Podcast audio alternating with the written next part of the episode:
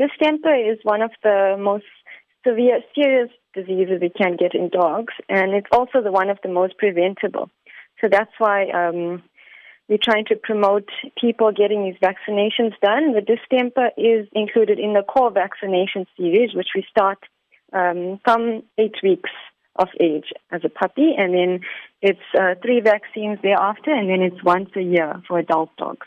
So, how much of an issue is the distemper virus in communities? Is it alarming at the rate the virus is spreading at this current moment? Uh, at the moment, in the south coast, we're seeing a few a month, mostly in the rural areas and in the lower income groups. A few years ago, uh, probably about 10 years ago, there was a huge outbreak in the north coast. Hundreds of dogs died, and I just want to prevent that in our community in the south coast. It's a warning for people to vaccinate because we could have a huge outbreak.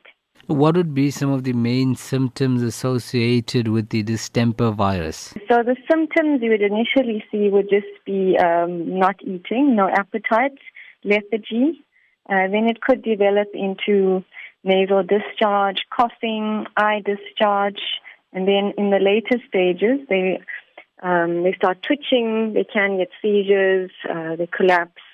Um, it can look quite strange at the end stage because it affects the nerves. What sort of vaccination clinics are available, perhaps free clinics that are offered to safeguard dogs over this disease? The free clinics you will have to find out from your, your local vet or community or state vet. There are community clinics which go out and vaccinate, but it's um, all um, you know non-profit and non-government and done by certain individuals. So people would have to just find out from the local the area what community work is done.